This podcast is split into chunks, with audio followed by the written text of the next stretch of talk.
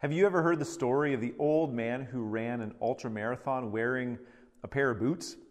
I'm actually super excited to share this story with you. I came across it in an article by Ann Voskamp, and I was like, man, this is just fascinating. I can't wait to share this in, in one, of my, one of my messages. And I thought it fit really well this morning. So there's this old guy, he's 61, he lives in Australia, and he ran an ultra marathon. So that's he this this ultra marathon was 544 miles long, and he ran it in boots and overalls. Now 544 miles, that's basically running from here to New York City, if you can imagine that. So Cliff shows up at the race and he heads over the starting line, and the other other uh, runners with all the, the fanciest gear, and, and they're all they look pretty pretty professional. And they're looking at Cliff and they're like, "Are you sure uh, you're in the right spot?" Like the spectators, they they stand over over there. This is the is the starting line. Like we think you might be in the wrong spot. And Cliff's like, "Nope, I'm good to go. I'm I'm here to run the race." Standing there in his overalls and his and his boots and. And so they were, they were pretty amused. And, and adding to the amusement was the fact that before he began, Cliff removed his false teeth. Uh, he said that, that running with false teeth and they just rattled around too much. So he gets set, and the, and the, the starting gun goes off, and, and the, the runners take off. They're running. They've got a pretty, pretty swift gait right from the get go, and Cliff starts shuffling. And people are looking, saying, like, good heavens, who does this guy think he is? This, this isn't going to turn out well. But he, he shuffles along, and, and they leave him in the dust. Everybody runs for about 18 hours, and, and uh, at the 18 hour mark, the, the other runners, they begin to settle in for the night. They lie down at the side of the road and they have a sleep. And, and so the way that ultra marathons worked was that you would run for 18 hours, sleep for six hours, run for 18 hours, sleep for six hours. And this would proceed on for anywhere from five to seven days for the course of the race. So the runners lay down the first night for six hours of sleep before pressing on, and, and Cliff just keeps on truckling. He keeps on shuffling. His persistent pace continues through the night. He makes his way through the darkness without even stopping. Long story short, Cliff, he runs the race every single night as the other runners slept. He just keeps on shuffling and he makes up more and more and more ground each night on these other runners. And five days, 15 hours, and four minutes later, Cliff crosses the finish line. And he's in first place. And in fact, the next closest runner crossed the line nine hours later. Second place was nine hours behind Cliff. This farmer, I didn't think I mentioned that yet, he's a farmer running in boots and overalls. And it was simply bewildering. And, and actually, the way that Cliff approached this race has transformed the way that, that some, many, ultra marathons approach things. Now, instead of sleeping six hours every night, they actually press on through the night and run the race consistently. And also, many have adopted what they call the Young Shuffle. His name was Cliff Young. The Shuffle. Uh, they studied the way that, that Cliff ran, and they said, actually, this is a more energy efficient way of moving than the normal running gait that others used. And so people shuffle along in much the same fashion as Cliff did. So it's just fascinating. This guy removes his teeth. He's 61. He uh, runs in work boots. He's wearing overalls. At the end of the race, he finds out he's won a $10,000 prize. And he had no idea about this. He was just like, ah, I'm going to show up and see if I can finish the race. Had no idea that you won $10,000. So he just dispersed it among all the other, all the other runners because he wasn't actually expecting it. So, how did Cliff become such a good runner? What gave him what it took to shuffle through the darkness night after night after night on this race, five plus days? Well, he grew up on a sheep farm, and they were fairly poor. They didn't have a four wheeler, they didn't have um, any fast tractors, they didn't have any horses. And so his job from the time he was a kid was actually to round up the sheep 2,000 sheep spread out over 2,000 acres and, and so if, there was, if they knew in the forecast that a, that a terrible storm was coming, and this was often enough, it was his job to go out and to run through the fields to round up these 2,000 sheep. And he was often gone for two to three days at a time. And so he said, Sometimes I've run those sheep for two to three days. I can run this race. It's really only two more days. Five days, I've run sheep for three. Those are the words of Cliff. What a fascinating story. This guy just shows up and he wins this ultra marathon out of the blue. It wasn't pretty, but he, he got it done. In the midst of the darkness of the night, while the others stepped away to rest, while they stepped out of the race, Cliff kept on shuffling through the night. It wasn't pretty, it was comical to many people, but he just kept on shuffling in the dark, and he got there. Now, I'm not sure about you. Actually, I'm pretty sure for most of you, to be honest. Uh, these past six months has actually felt a lot like shuffling through the dark. We've all said it, we keep saying it. This has been hard. It's been a hard almost six months. Can you believe it? Almost six months. It's been a hard time trying to figure what we're doing, try to manage with these uh, just strange realities all around us. It's going to continue to be hard for months to come. And so, my encouragement this weekend to all of you is just to keep on shuffling. You can do it. You are going to get there. It might not be pretty, it might not seem to, to many, it might not seem to yourself like you know what you're doing, but you've got to keep on going, just like Cliff did, shuffling through the darkness. Shuffling through the darkness. Don't step out of the race that we're in right now. The scriptures often talk about this journey of life that we're on, it compares it to a race. And so, thinking about this idea of shuffling on through these realities, I thought I would look back at the first number of messages that I presented following the onset of our COVID 19 lockdown. What were we considering at that time? What was God calling us to? And so I thought we'd just go back and reconsider those things. Sometimes we always want new information and new ideas.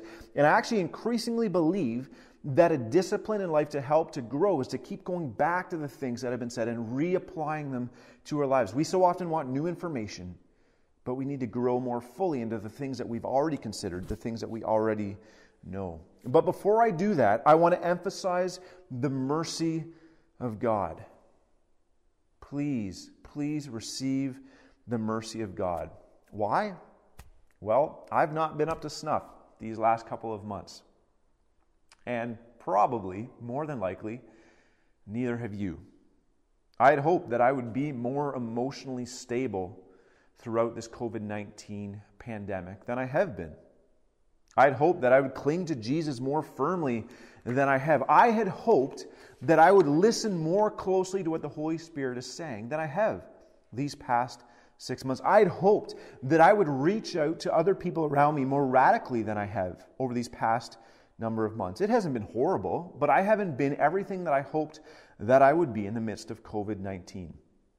And it's probably the case for you. And that's why we need to celebrate. That's why we need to step more fully once again into God's mercy. God just loves showering his mercy on us. Ephesians chapter 2, verse 4 tells us that God is rich, rich in mercy, abundant, wealthy with his mercy. Now, Jeff Bezos, he's the the founder, uh, I believe the CEO of Amazon. He has a net worth of $131 billion.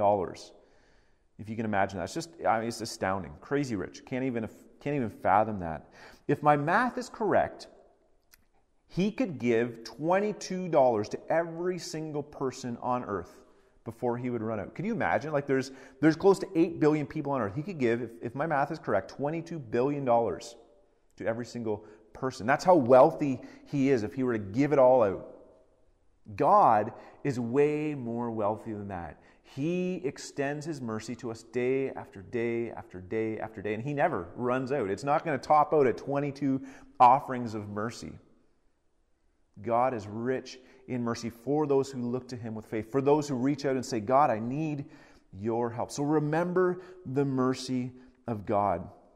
How do you feel about how you performed or functioned over these last number of months? Are you disappointed with how much that you've struggled? Probably many of us are. And, and so I want you to picture actually Jesus wrapping his arms of love around you, a great big, big hug, and saying, It's okay. It's okay. I got you. I don't expect you to be perfect. I'm here. Receive my mercy. Psalm 103, verse 8, God says that he is merciful and gracious slow to anger, and abounding in love. And so, as we consider how we've, how we've done and we consider how we want to keep shuffling along and, and keep growing and maturing in this, I ask that you would remember the mercy of God.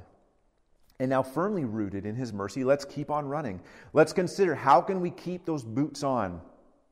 How can we keep on shuffling? How do we keep persevering like Cliff did through the darkness of the night? So, looking back, March the 22nd, the first Sunday, the March 15th things were kind of closed closed down. March 22nd, I don't think anything happened that Sunday. March 22nd was the first time we all met together on Zoom. And I shared a message from 1 Samuel chapters 4 and 6. And in that time, I said, in this season, let God expose your idols. This section from 1 Samuel, it talks about um, the, the nation of Israel, their, their national identity was shattered. They had the Ark of the Covenant, which, which symbolized God's presence among them. It was the most important religious symbol for those people. They go into war trusting in their own strength, leaving God behind, but carrying the ark with them. They didn't even consult God, ask for his advice. They said, Well, we trust in ourselves. We've got military strength. We're good to go. If we just take this artifact with us, everything's going to be fine. And they were defeated, and they lost that ark. The idols of their own strength were shattered. They placed their trust in their own strength for security. The story goes on, and the ark is restored to the people when they repent and turn back to God. But we, in order to avoid the situation of those first Israelites, we got to keep asking God, what are the idols that I've put my trust in, and how are you exposing them in this time? Health and safety. Sorry, health, health and financial success are two of our primary, if not the primary idols in our lives. These are still concerns for us. Not nearly, I don't think, as strong as it was when we had so much uncertainty in March in terms of what's our health going to look like, what's our, what are our finances going to look like. But these are often idols, and, and we need to hold those out and ask God and say, How are the ways that I've been trusting in these? How are these idols being disrupted during this unusual time? We got to ask God to expose those and other idols in our heart. One of my idols is my own success as a pastor. Our success, success as a church.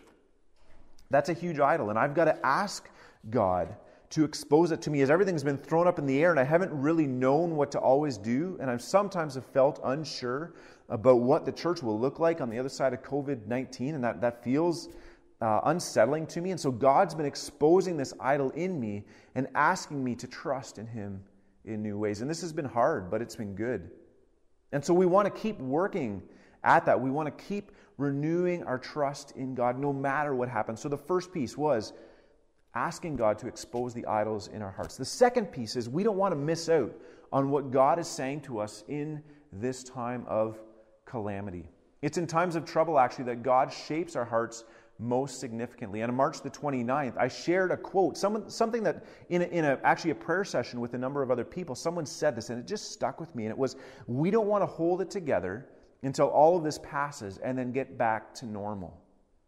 We want to ask, God, what are you saying to us in this time? And so I asked that question on March the 29th, and I shared from Second Chronicles chapter 15. This was a time when Israel was in great upheaval. It describes it in the text. It talks about great turmoil. It says it wasn't even safe for people to travel because of how tumultuous things were for the nation during that time. And then God sends a prophet, a truth teller, to come and speak to the people. And that prophet called them to return to God. In chapter 15, verse 15, it said, They sought God eagerly, and he was found by them. So the Lord gave them rest on every side. They sought God eagerly, and he was found by them. So the Lord gave them rest on every side. And so we have to ask. I asked on March 29th, and we've got to consider it again. Are we earnestly seeking God during this time?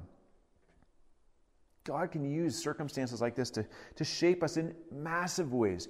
We're shaped far more during times of calamity than times of ease. So, will we be like the Israelites in their time of great turmoil and earnestly seek God?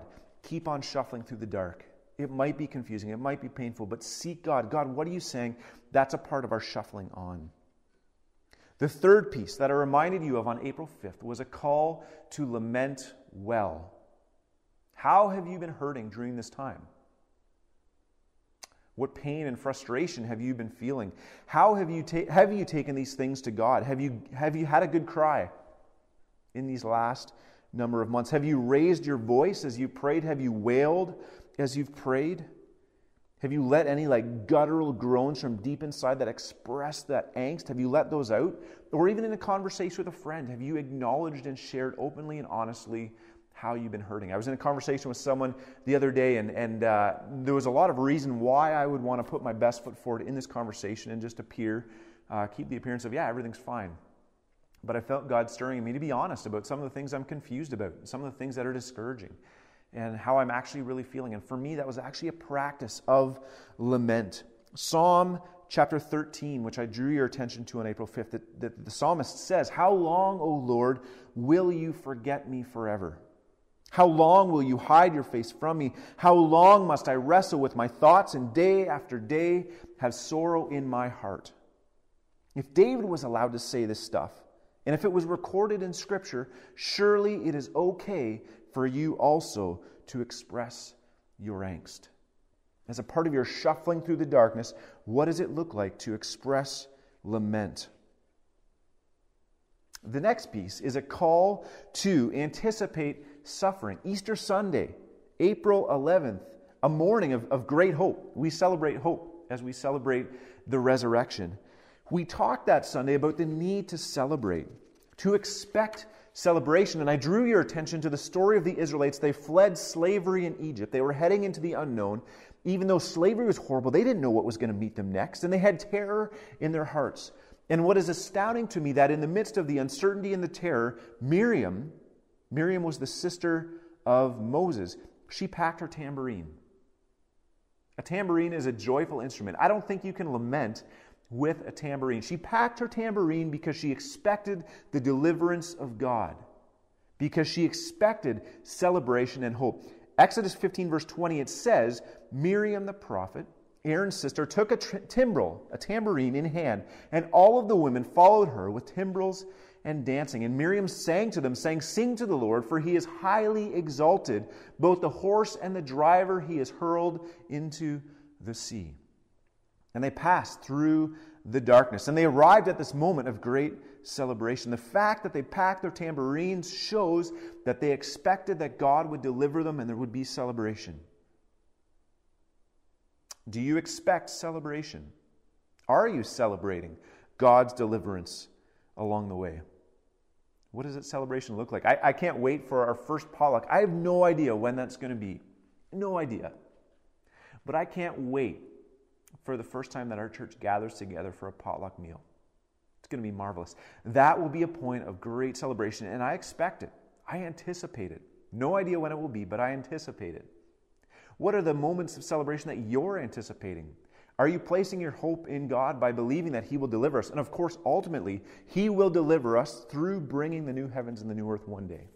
How are you anticipating celebration? How are you now celebrating the good steps forward along the way, the small wins.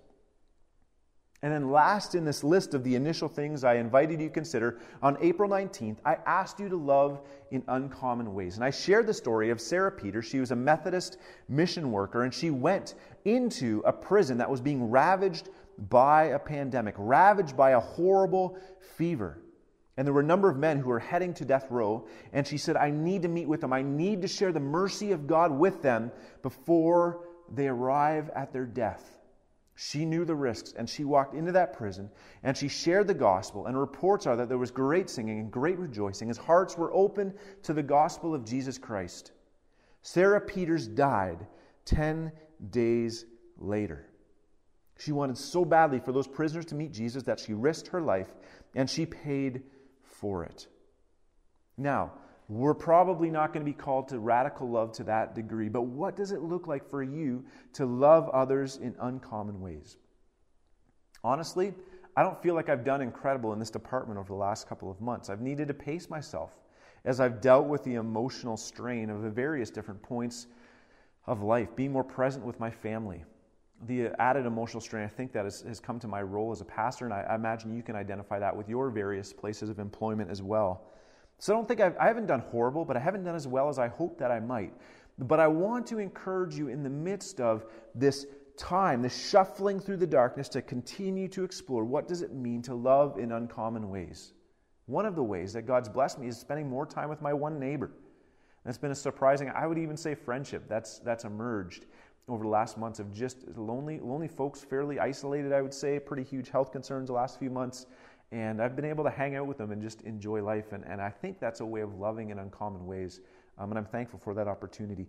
Hebrews chapter 12, verse 2, it talks about Jesus who showed love in the most uncommon way. And it says, For the joy set before them, he endured the cross. He emptied himself for someone else. He sought to bless us because he knew of the joy that would come. And, and really, that's what can drive our own loving in uncommon ways. We know that we have a hope, we know that we have a future, and so we can give and we can expend of ourselves. Do you need a renewed reminder as you shuffle along to bless those around you in the ways that are hard and that cost you?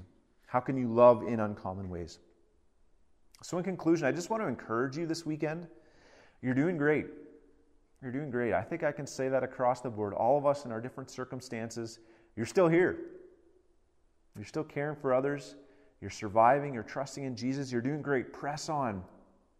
Surrounded by the mercy of God, let's continue to run that race. Let's keep on shuffling like Cliff Young, the old dude who won the 544 mile ultra marathon. It wasn't pretty. He had to remove his false teeth. He was wearing his overalls.